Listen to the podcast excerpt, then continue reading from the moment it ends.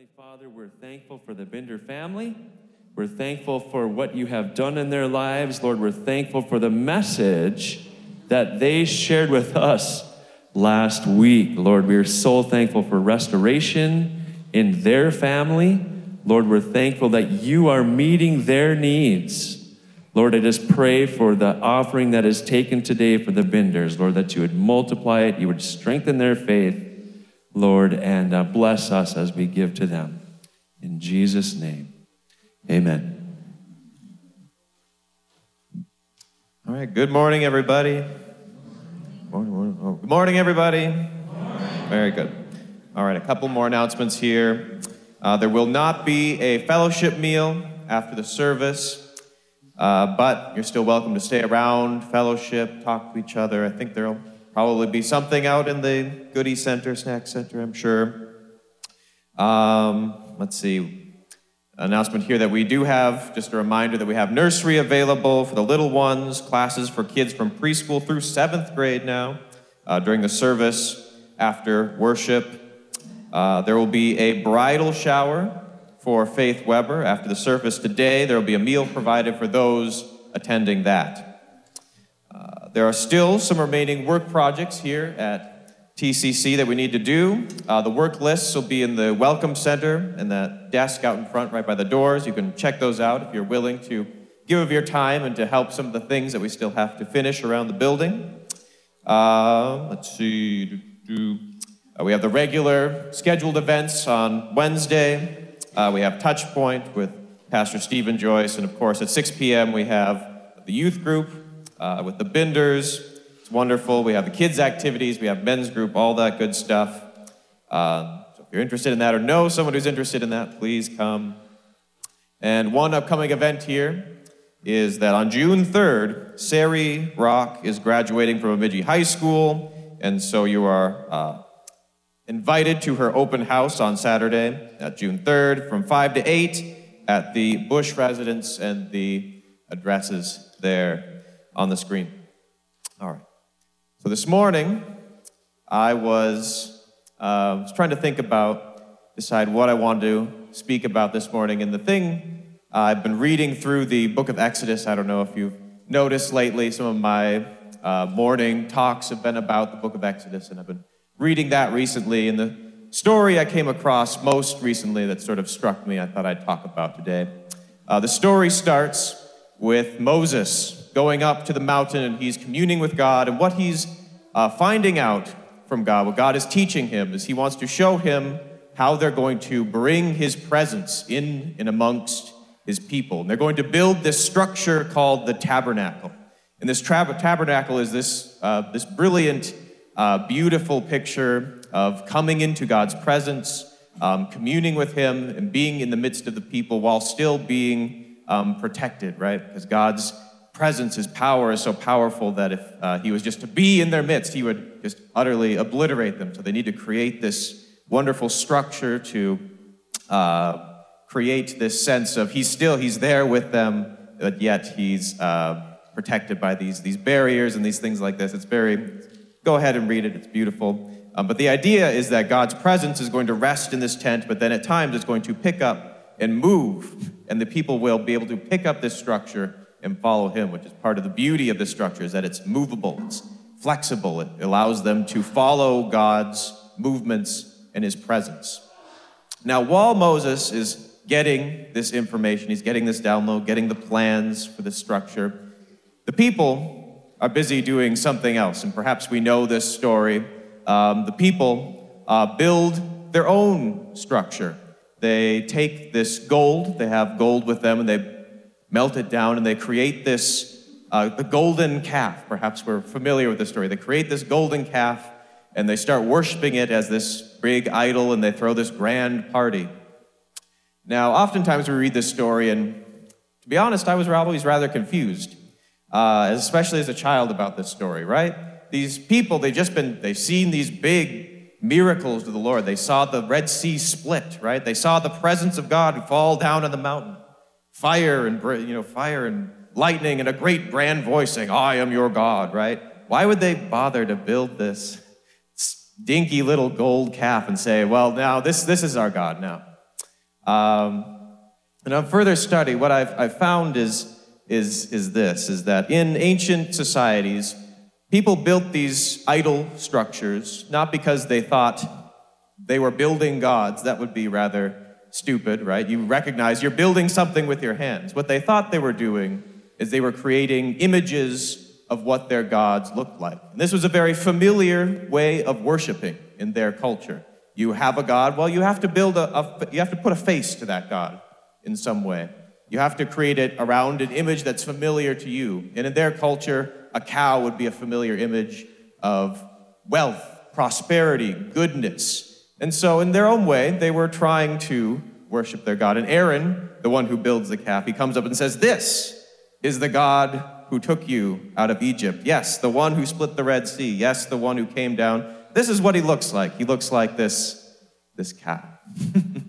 and they throw this grand party. And this is something that God also wanted to do. They, he says in his grand speech about what he wants his people to do, he wants to throw these great feasts. He wants to have these grand celebrations of his goodness and his provision to them. And so when you see it that way, you see that they are attempting to create their society uh, around what they are familiar with. These are the things that they would have they would have done back in Egypt, right? Create these images. They would have thrown these lavish parties. Uh, the problem is is that it's on their terms, isn't it, and not on God's terms. The thing about idol statues is, I think, the, the real reason that God doesn't desire them, the real reason that God is so uh, fed up with our need to put an image to his face is that it makes it so that we are in control of what he looks like, what his character is, and where he is in the world. The thing about idol statues is you get to put them where you want to put them, don't you? You get to say, this is where the God has to show up. This is where he has to be. If, we, if he's going to be in our presence, we're going to say where it's going to be and how it's going to be. And the thing about the, an idol statue is you get to say, well, there's the God, he has to be there, and then you get to walk away, don't you? they get to walk away, they get to have their lavish party, and they get to go wild uh, in this bizarre uh, need to celebrate and to indulge, right? Uh, and you get to do that outside of where the God is. And so when God looks upon this, he's like, that's not what I wanted. That's not my desire. My desire is to be in relationship with my people. My desire is to lead them and to guide them. Because um, when you are in control of where I show up, you find that uh, what happens is you end up destroying yourselves. Uh, the thing about this party, if you read more about it, um, you find that it was such a uh, severe desire to uh, meet the lusts of the flesh, you might say, that Moses, when he came down and he, came, he couldn't just break up the party and say, all right, guys, let's settle down. He, he had to arm himself. These people were violent. These, it, was such a, it was such a violent party. And you can imagine that it wasn't just uh, a fun party to be around. You can imagine it was probably rather frightening, especially if you were a child or uh, a young woman, perhaps. This would be a rather frightening time to be in this camp.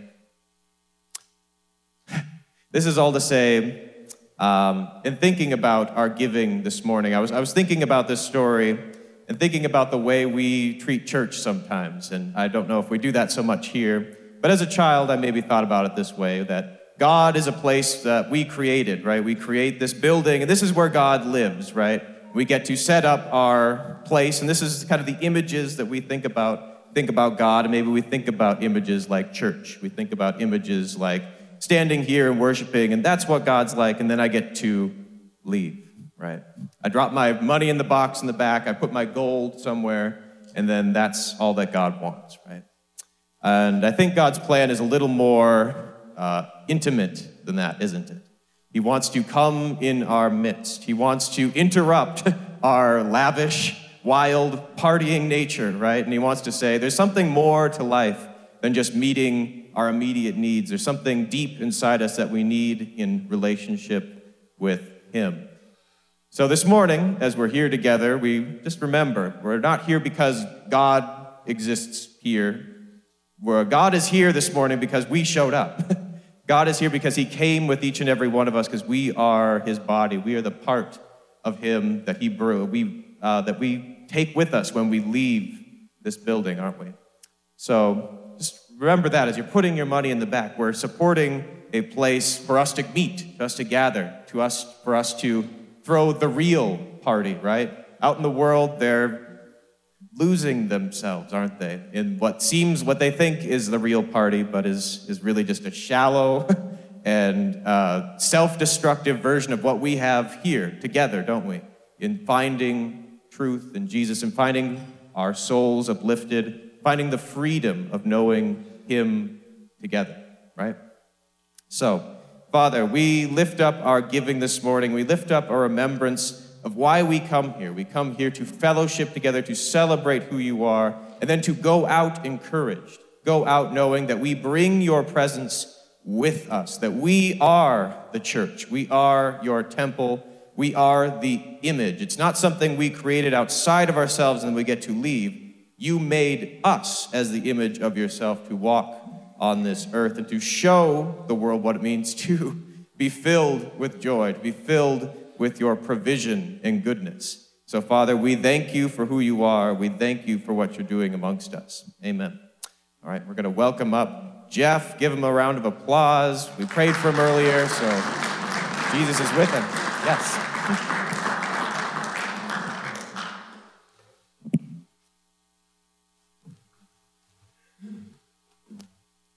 That is bright. Uh, good morning and thank you for that. I appreciate it. Uh, yes, my name is Jeff Grover. I am Josh Grover's dad. Um, and my grandkids and my uh, daughter in law and all that. I love it. Um, also, last week I knew that Josh put a little caveat. You know, I don't know if you remember it, but he was saying, you know, if I meet you and the next time I meet you, I don't remember your name, he comes by that righteously because I'm the same way. Yeah, I have to meet somebody five, six, or seven times before it gets down in there. So, you know, we've been here since last July. We moved in from Fargo. And uh, so, and it's been a pleasure to meet Johnny, or Jimmy, wherever, yeah, Jimmy, yeah. Sorry. Never mind. Went over his head, but that's okay. Um, this morning, we're going to be taking a look at Hebrews chapter 11. And I've never used electronic things to uh, preach before, so this ought to be interesting. See, it's doing it like I was afraid it was going to do it. Where did it go? Okay, well, see, I noticed that uh, guys, you know, they use their phones up here, you know, to do the things. And uh, I, I look at my phone and I go,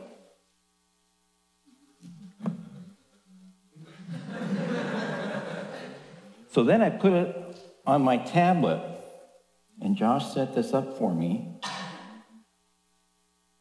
and I can't find it again. Where did it go? Oh, well, um, yeah, Josh, if you're not busy. Start paper pencil. yeah, yeah. And, and however, however, I did back it up. You know, that's, that's about my extent of uh, doing things like that. We're going to be looking at Hebrews chapter 11 this morning. Uh, stick your finger in that spot because we'll be coming back for a quick trip. But, guys, first I got a question for you. How many of you have ever pushed the limits of a ladder? Guys? Okay. Yeah, I see. Yeah, I see a few hands out there. So it's like, this bothers me so much. it's like you get all done painting your house. And then you step back and you look at it and you're looking at the end of the house, you know, where it peaks up like this, the highest point. And you look up there and you're, oh, that looks good, man, really good. Uh-oh. And you find the one spot that you missed, and it's way up there, way up there. And so, you know, you kind of say, okay, honey, I'll get the ladder, I'll do it. And your wife goes, you be careful. You shouldn't be up there on that ladder, particularly that high. And we go, ah, not a problem. Not a problem in the world. I can do this. So she goes in the house. We climb up the ladder, and we have paintbrush in our hand.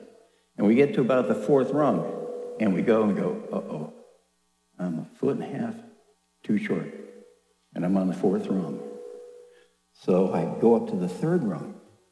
Now I'm about this far away. Now, you know, you never go on the top rung. That's death, right? The death ladder right there. So you uh, go up one final rung.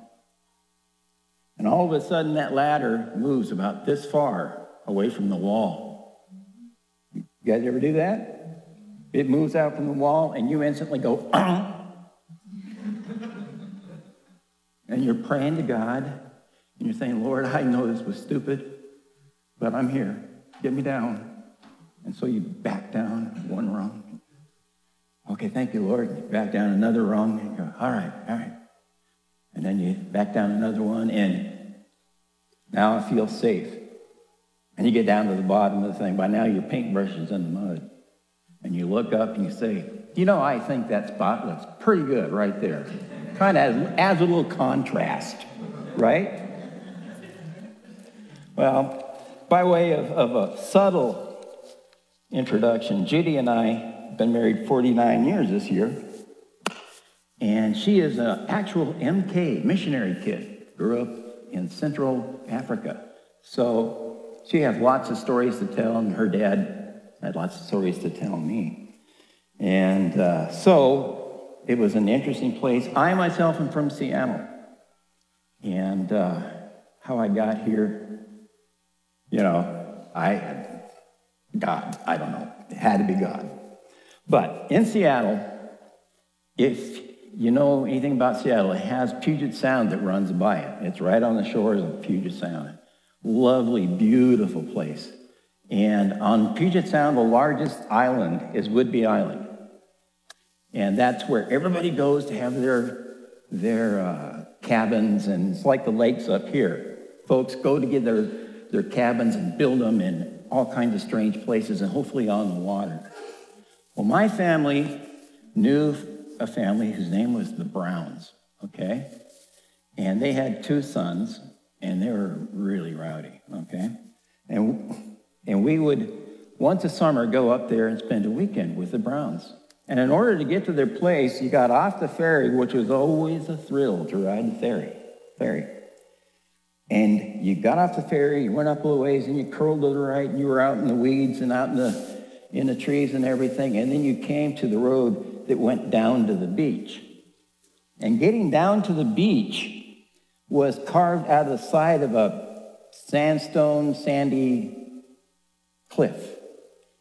And as you went down this road, we all slid over to the far side, like, you know, you know, because you're going like this. And dad's got his head out the window like this, and we're all. And then you turn the switch back and go this way, and we'd all shift to the other side of the car. And Dad's got his head out the window. so it was kind of a, an interesting way to get there. And I was kind of like the run of the litter at that time. I was probably fifth, sixth grade, something like that. Interesting thing about Seattle, also, or the Northwest, they have this stuff called Scotch broom. Any of you know what Scotch broom is? Okay, didn't think so. Scotch broom is a pollinator the likes of which you would not believe.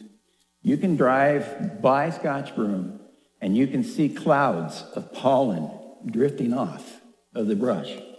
And it stands about yay high, and the greenery only goes down about this high. And so you can crawl underneath it. And if it's real thick, you can go back in there. And when I was growing up, we used to make little tunnels back in there. We had, we would pretend we were playing house or something. We had a living room over here and a bedroom over here. Over here was the kitchen. And we just, it was a blast. Or it would be a fort, you know, great for making forts. So, going down, getting on the beach, getting to the cabin, not a problem. And towards evening, my brother and the Brown boys decided that we were going to go for a little hike And they wanted to leave me behind because I was the runt. I was I was a kid that couldn't keep up, right? Because I was little. And so they went up, and they're going up across this, what I can only describe as a goat trail, right? On the side of this cliff. And this, of course, is something you never tell your mother about, right? You never, ever tell mom the stupid th- things you did as a junior high person. You just, that it would curl her hair. Years later, when my mom was in the nursing home, I told her about it. The only thing she could do is say, You kids. so, we're all going up this goat trail, and there's a bunch of Scotch broom on this cliff.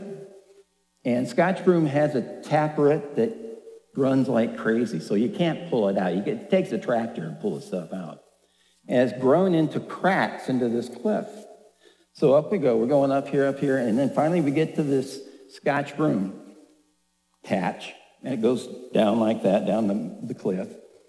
You know, and there was a tunnel in it. And the older kids decided they were going to slide down this tunnel. And so they slid down the tunnel, all covered with scotch broom. It's like those movies, you know, where they shoot people down the water. Well, this is what we did on the seat of our pants, or they did on the seat of their pants. And they started going down this thing, and they would land at the bottom and go, at, not the bottom, but they would, at the bottom of the tunnel, there was a little place where you could put your feet. And it was still like 150 feet down, but that's where you could put your feet. And then they would crawl up the outside using the scotch broom to do it. And uh, I wasn't about to do it. And of course, they said the I dare you words that we all use. So I went, okay, all right, I'll do that. So I start down the tunnel, and I'm sliding faster and faster. And I'm getting, oh, this is just, and I hit the bottom, boom, right on this little tiny shelf that was no bigger than that. And I got to that little shelf, and I looked down, and it was about 150 feet, giant boulders down there. And I froze. I mean, I went like that. And I couldn't move.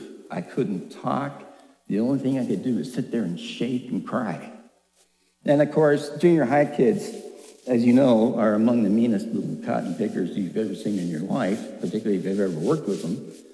They're, uh, they're interesting. And I'm froze there solid. And they're all making fun of me. But the problem was the sun was going down. And I was stuck on the side of that hill. And they were laughing until finally they figured out that I was in serious trouble. And so my brother Gary, I'll never forget this, starts trying to convince me turn around and face the hill and don't look down. Of course, I'm like this. Stop, don't look down, stop your crying, turn around and face the hill. I can't, it's getting too small. Because you could feel the sand from beneath my feet just kind of falling away. So I knew this was not good. And he goes, No, turn around and come up the outside. You saw us do it. I can't do that. It's going to pull up. No, it's not. You'll be okay. and so, okay, I was not about to go up the outside of that little bunch of scotch broom. So I turned around shakily and I went up the tunnel because at least I had something to grab onto each side, you know. And I'm crawling up that tunnel, and I finally get to the top of it. By this time, I, I think I had actually wet my pants. It was that bad. And I said, Get me out of here. Get me off this uh, cliff. Just anything, you know. And so they took me off. But the problem is, what if the sun had gone down while I was on the side of that hill? it could have ended up quite, quite bad. I wouldn't be here. Judy wouldn't be here. Josh and his family wouldn't be here. It was that close of a thing. So that's my idea of how to encourage folks is to tell, tell them, don't let the sun go down. You know, don't let the sun go down. Why don't you turn with me to Hebrews chapter 11? Now, in Hebrews chapter 11, it's called the roll call of the saints. And the saints that had lived before the cross, before Jesus. And if you know Hebrews at all, you know that this is a, a better sacrifice. The whole book is about the better sacrifice. And it was written in Hebrew to the Hebrews at Jerusalem. So they looked towards the perfect sacrifice. They didn't know how it would happen. They didn't know when it would happen. They only knew that there had to be a perfect sacrifice. And most of you are aware of that. So we're going, yeah, and there wasn't a cross. I'm sorry. I forgot to mention that. They didn't know there was a cross in the future at all. The sacrifices is what they knew. There had to be one perfect human being that would be sacrificed in order to bring the law to completion. So we're going to take this quick trip through Hebrews chapter 11. Sorry, I got a little dry mouth here. And I can't preach on Hebrews 11 because it's so thick. I mean, you could take off, you could spend a year on Hebrews 11. It is that incredible of a book. But I'm going to read it for you, and you can read with me. And I'm only going to read portions of certain verses because other than that, we'd be, be here till Wednesday night. So I'm not going to do that. I'm sorry I'm so, you know, up and downy here. I haven't done this for a while. By faith, verse 1. Great verse. By faith, we understand that the universe was created by the Word of God, so that what is seen was not made out of things that were visible. Now we know those as atoms, molecules, all the things that science tells us. They knew that there was a power that was unseen, but was very powerful, and that was God. Hebrews 11 4.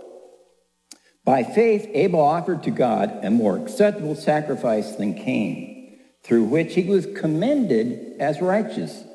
God commended him by accepting his gifts, and through his faith, though he died, he still speaks.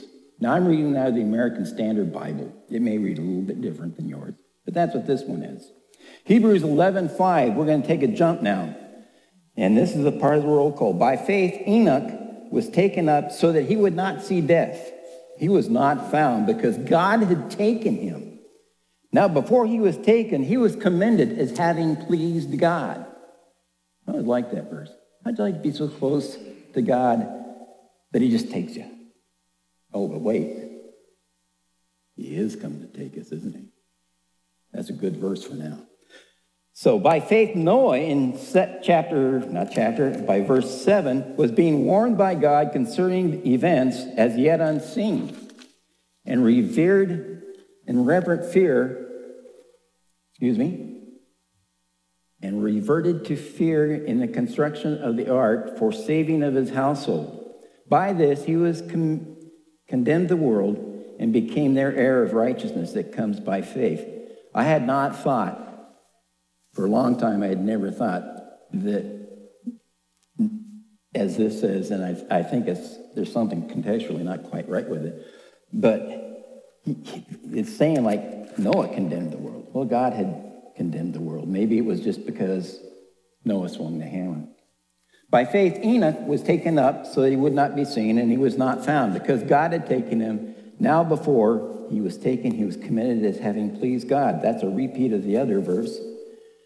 Uh, that's right, I just repeated it, didn't I? By faith, Noah, being warned by God concerning events unseen in reverent fear, constructed an ark for the saving of his household. By this, he condemned the world and became an heir of righteousness that comes by faith. By faith, Abraham obeyed when he was called to go to a place that he was to receive as an inheritance. By faith, Sarah herself received power to conceive, even when she was past the age, since she considered him faithful who had promised it. That's good. By faith, Isaac, By faith, Abraham, when he was tested, offered up Isaac. By faith, Isaac invoked future blessings on Jacob and Esau. By faith, Jacob, when he was dying, blessed the sons of Joseph. By faith, Joseph, at the end of his life, gave directions concerning his bones. You remember that? Wrap up my bones and take them back home. By faith, Moses, when he was born, was hidden for three months by his parents. By faith, he left Egypt, not being afraid of the anger of the king. 28. By faith, he kept the Passover and sprinkled the blood so that the destroyer of the firstborn might not touch them. Hebrews 29. By faith, the people crossed the Red Sea. By faith, the walls of Jericho fell down. By faith, Rahab the prostitute didn't perish. Hers was the only place that didn't fall down. By faith, Jacob, when dying, blessed each of Joseph's sons. Let's see. Verse 29. People crossed the Red Sea on dry land. By the walls of Jericho fell down at 32. What more shall I say? For time would fail me to tell of Gideon, of Barak, of Samson, of Japheth, of David, and Samuel, and the prophets, who through faith conquered kingdoms, enforced justice, obeyed promises, stopped the mouths of lions. They quenched the power of fire. They escaped the edge of the sword. They were made strong out of weakness, became mighty in war, put foreign armies to flight. Women received their dead back from res- by resurrection. Some were tortured, some refusing to accept release so that they might rise again to a better life. Others suffered mocking and flogging and even chains and imprisonment. They were stoned. They were sawn in two. They were killed with a sword. They went about in skins of sheep and goats, destitute, afflicted, mistreated. And 38, I read this next couple of verses and it just blows my mind. Of whom, 38, of whom the world is not worthy, wandering around in deserts and mountains and in the dens and caves of the earth. Think about that. All these folks that were commended as having faith, the world was not worthy of. How does that feel today? The world's not worthy of these, of these kinds of folks. And yet, we are them. Think about it. Uh, let's see, verse 39 all of these, though committed through their faith, did not receive what was promised since God provided something better for us. Apart from us, they should not be made perfect. In other words, the better thing they looked forward was, of course, Jesus, with that perfect sacrifice, was the sacrifice for everyone, available to everyone. Chapter 1, or chapter 1, chapter 12, verse 1. Since we are surrounded by so great a cloud of witnesses, and I'm going to stop right there. We're surrounded by so great a cloud of witnesses. Now, as you know, Hebrews is written for Hebrews in Hebrew. And I used to think that the cloud, you would look up and you'd see a cloud, and here would be one of the Old Testament saints up there saying, You can do it, you can do it. And that was my vision. And, you know, over here's Abraham, and over here's Isaac, and over here's Jacob, and they're all sitting on their individual clouds, and they're calling down encouragements to us. Not so, not so. What it is was that Clementi, the first of Rome, Clementi the first of Rome, got to get that paragraph or that uh, apostrophe in the right place. When he translated the, okay, let's paint a picture here. Paul wrote Hebrews and gave it to the Jerusalem church, okay? Then, about 100 years later, Clementi I translated it back from Hebrew into Greek and Latin. So you have this back and forth thing coming back down the train. And the interesting thing about Hebrew is that each word has what you would almost call a prepositional phrase attached to it. You see a character of a word, and then there's the root word, was to say clouds. And then off of that, there are two or three little paths that you can take. And only one of them is the right one, but the other ones, they're good for wisdom and they're good for teaching. But the main one is this one here that takes off and goes where you, they want it to go.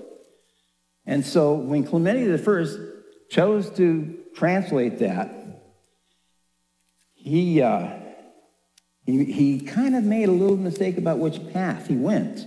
Now, that doesn't have to do with inerrancy, and it doesn't have to do with all the topics that you could get into about that. But the path that was more better, more better, more exact, more correct, was like an encompassing cloud. Clementi was used to Greek and Roman society. You had coliseums, you had theaters, you had amphitheaters, and they went up like this and they went up like this, and the crowds were like this and that and the other thing. And that's not what the, this particular cloud was about. This cloud was an all encompassing cloud. It's like you're driving along and you go up to a little knoll and you drop down into a valley and suddenly there's fog. And I know you've all driven in fog that you can see about three feet in front of your hood. It's that thick and it's that scary. And you go, all right, do I pull over? Or do I go real slow? Or do I wait for the semi to come by and blow me right off the tracks? That kind of encompassing cut. So these encouragers, these encouragers are around us 360 degrees everywhere. They encompass us, they're above us, they're beside us, they're below us, they're to the sides of us. It's literally like walking into a fog bank of encouragers. And the people we just read about, they were the ones that were mentioned in the Old Testament that people looked back on and remembered. Remember the, the, the uh, Pentateuch and the other early Bible uh, books were written, and everybody else was taught out of those. But there were more. See, the encompassing cloud is more characterized by God, and this is what the, the original Hebrew says, says that the cloud of witnesses, God goes about and he gathers in generations. And it's all about gathering. You gather here, and God gathers and brings them into you. And then more are born, more are raised, more become Christian, and God gathers them and brings them into you. It never stops. God is gathering in all of the saints that are alive today, as well as those that were alive after the cross, after also those who were alive before the cross. They're all being gathered in, and the number is being added to every day. And they are all there for one thing, and that's to encourage you. That's to encourage you. And this is, guys, where we get back to talking about that ladder. You see, I believe by faith and by what God's laid on my heart that some of you, one or two of you, maybe three, some of you feel like your back is against the wall.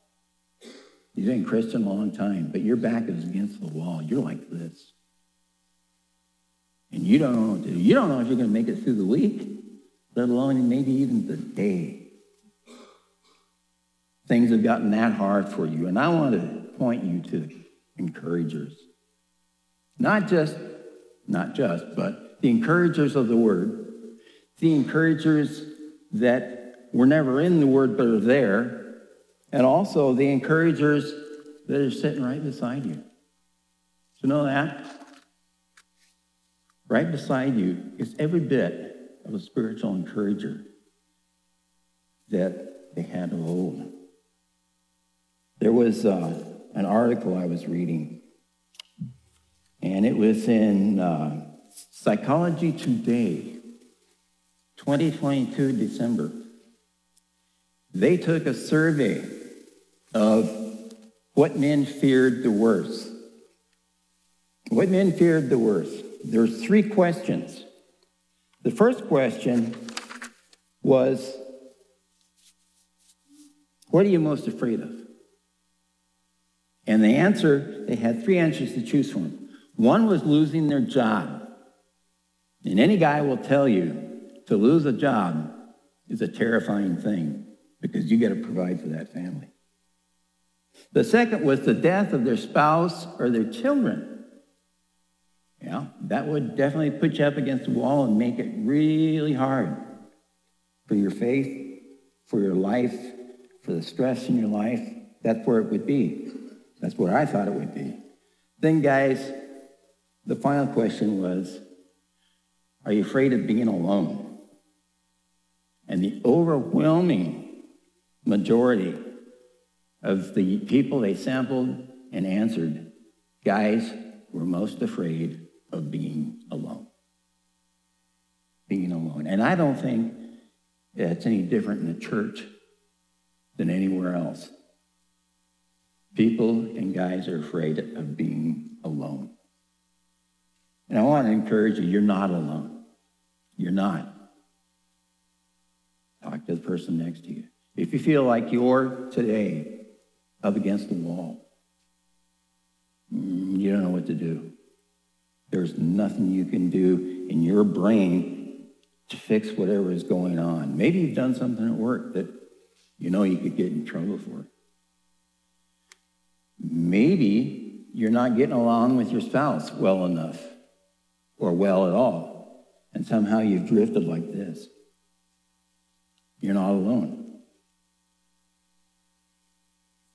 Maybe you're having problems with your family. Family can just leave you stifled and amazed at how strange and how alone you feel when you're trying to fix a problem in a family. I have a niece and a nephew. They battle it out regularly. One's an alcoholic and the other uses drugs. And they come to me and ask me what to do. And of course, you know what I'm going to tell them. I'm going to tell them, man, the answer is Jesus. Get away from that stuff. You know? You feel like you're stagnant, you can't fix the problem in your family. That's Jesus. He's going to come and fix that. But you need somebody that you can talk to. Ladies, this is also applies to you too. Some of you can think about the fact that your husband works all day like you do, comes home, and he heads for the couch and says, honey, don't bother me for about a half hour or an hour. I need quiet. That sounds familiar? Get me in my lazy boy. We'll be good. Just give me, a, you know, and then he'd start snoring and that's it till dinner. That's the way I used to be. But right now, I want you to think about those people in the congregation who you trust. You've got Adam, you've got Judy, you've got Roger or Rob and Mary. These are people, some of these people I haven't met yet. I want to, but I've heard about them. You got Gus. God, I love you, Gus.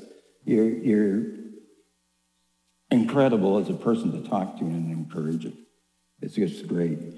And then, you know, uh, Mark and Sue, they're very good people. Adam and Vicky, all these people who have years and years of experience. And if you need encouragement, don't be afraid to ask them. Ask of God, Ask your brother or your sister. But I want to assure you, ladies, if you feel like you can't take another day of this guy laying on the couch, you can. Do you need some help moving that husband away from that lazy boy? I'll pray with you because sometimes it takes prayer to get him off the couch. Don't feel like you're alone. Not only are you encompassed by generation after generation that God has brought in, every generation God brings these folks in. And he's constantly doing that. And there's new and there's fresh Christians to be added to that roll call of the saints. And you're a part of that. You're a part of that. It doesn't feel like it right now, but you are. And I also think about the fact that as we see with the way the world is going, We may very well be like Enoch and just taken. Wouldn't that be groovy? There's a word for you. So that's what I, I wanted to share with you today. And if you feel like you're stuck against the wall, if you're terrified of what tomorrow may bring, if you're scared to death that you may be losing a job, losing your wife, losing a child, losing a house in the garage, all of these things, they can put the pressure on you to do things you would never believe. Why? Because you haven't reached out and got encouragement.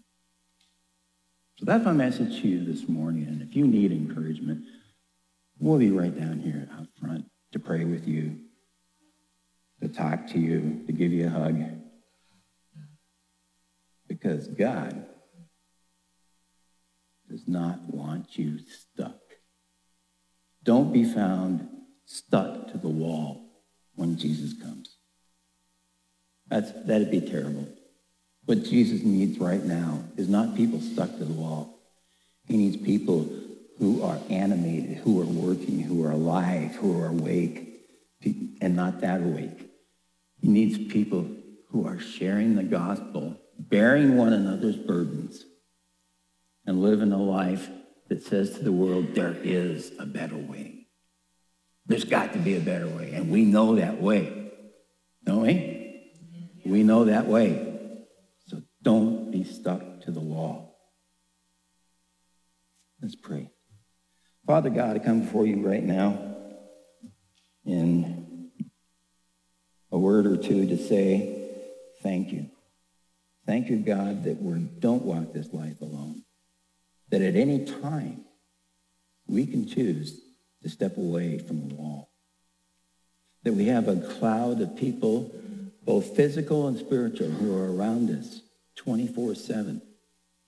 Help us, God, to attune our ears to them. Help us, Lord, to encourage one another, to be that encourager that says, yes, you too can make it. I made it, you can make it. They can make it, you can make it. We all can make it, God. But we need to learn to have an open heart to encourage. I ask this in Jesus' name for his sake. Amen. Amen. Amen. Thank you, Jeff. I'm glad you're a part of our family here today. Good stuff. All right, as he mentioned, we'll be up here for prayer afterwards. Reach out. You know, that's what we're about. Pray for each other, support each other. Uh, a couple of quick things. Um, we mentioned uh, Sari Rock's uh, open house. Um, for the Blackduck graduates, uh, the ceremony is Friday, May 26, 7 p.m at the Blackduck High School. Erica Slogar is graduating this year.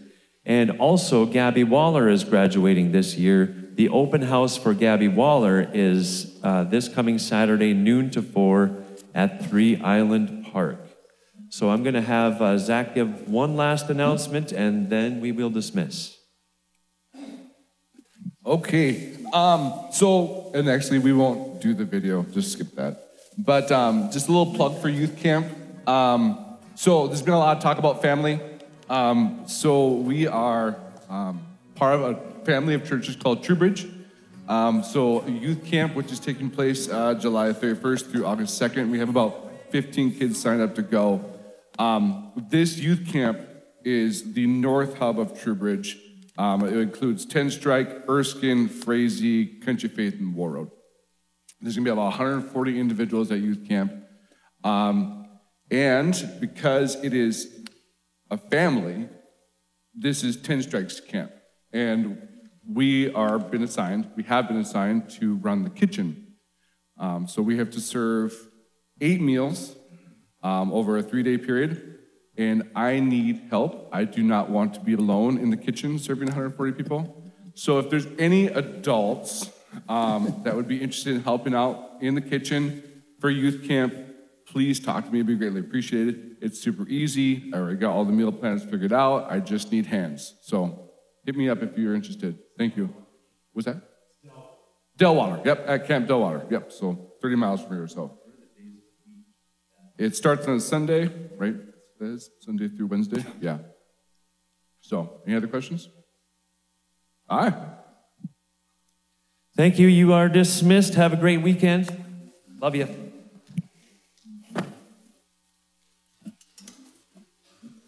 Well, at least the dog won't be along so too long. At least the dog won't be along. It won't be too long for the dog. Oh, you're welcome, guys. Thank you.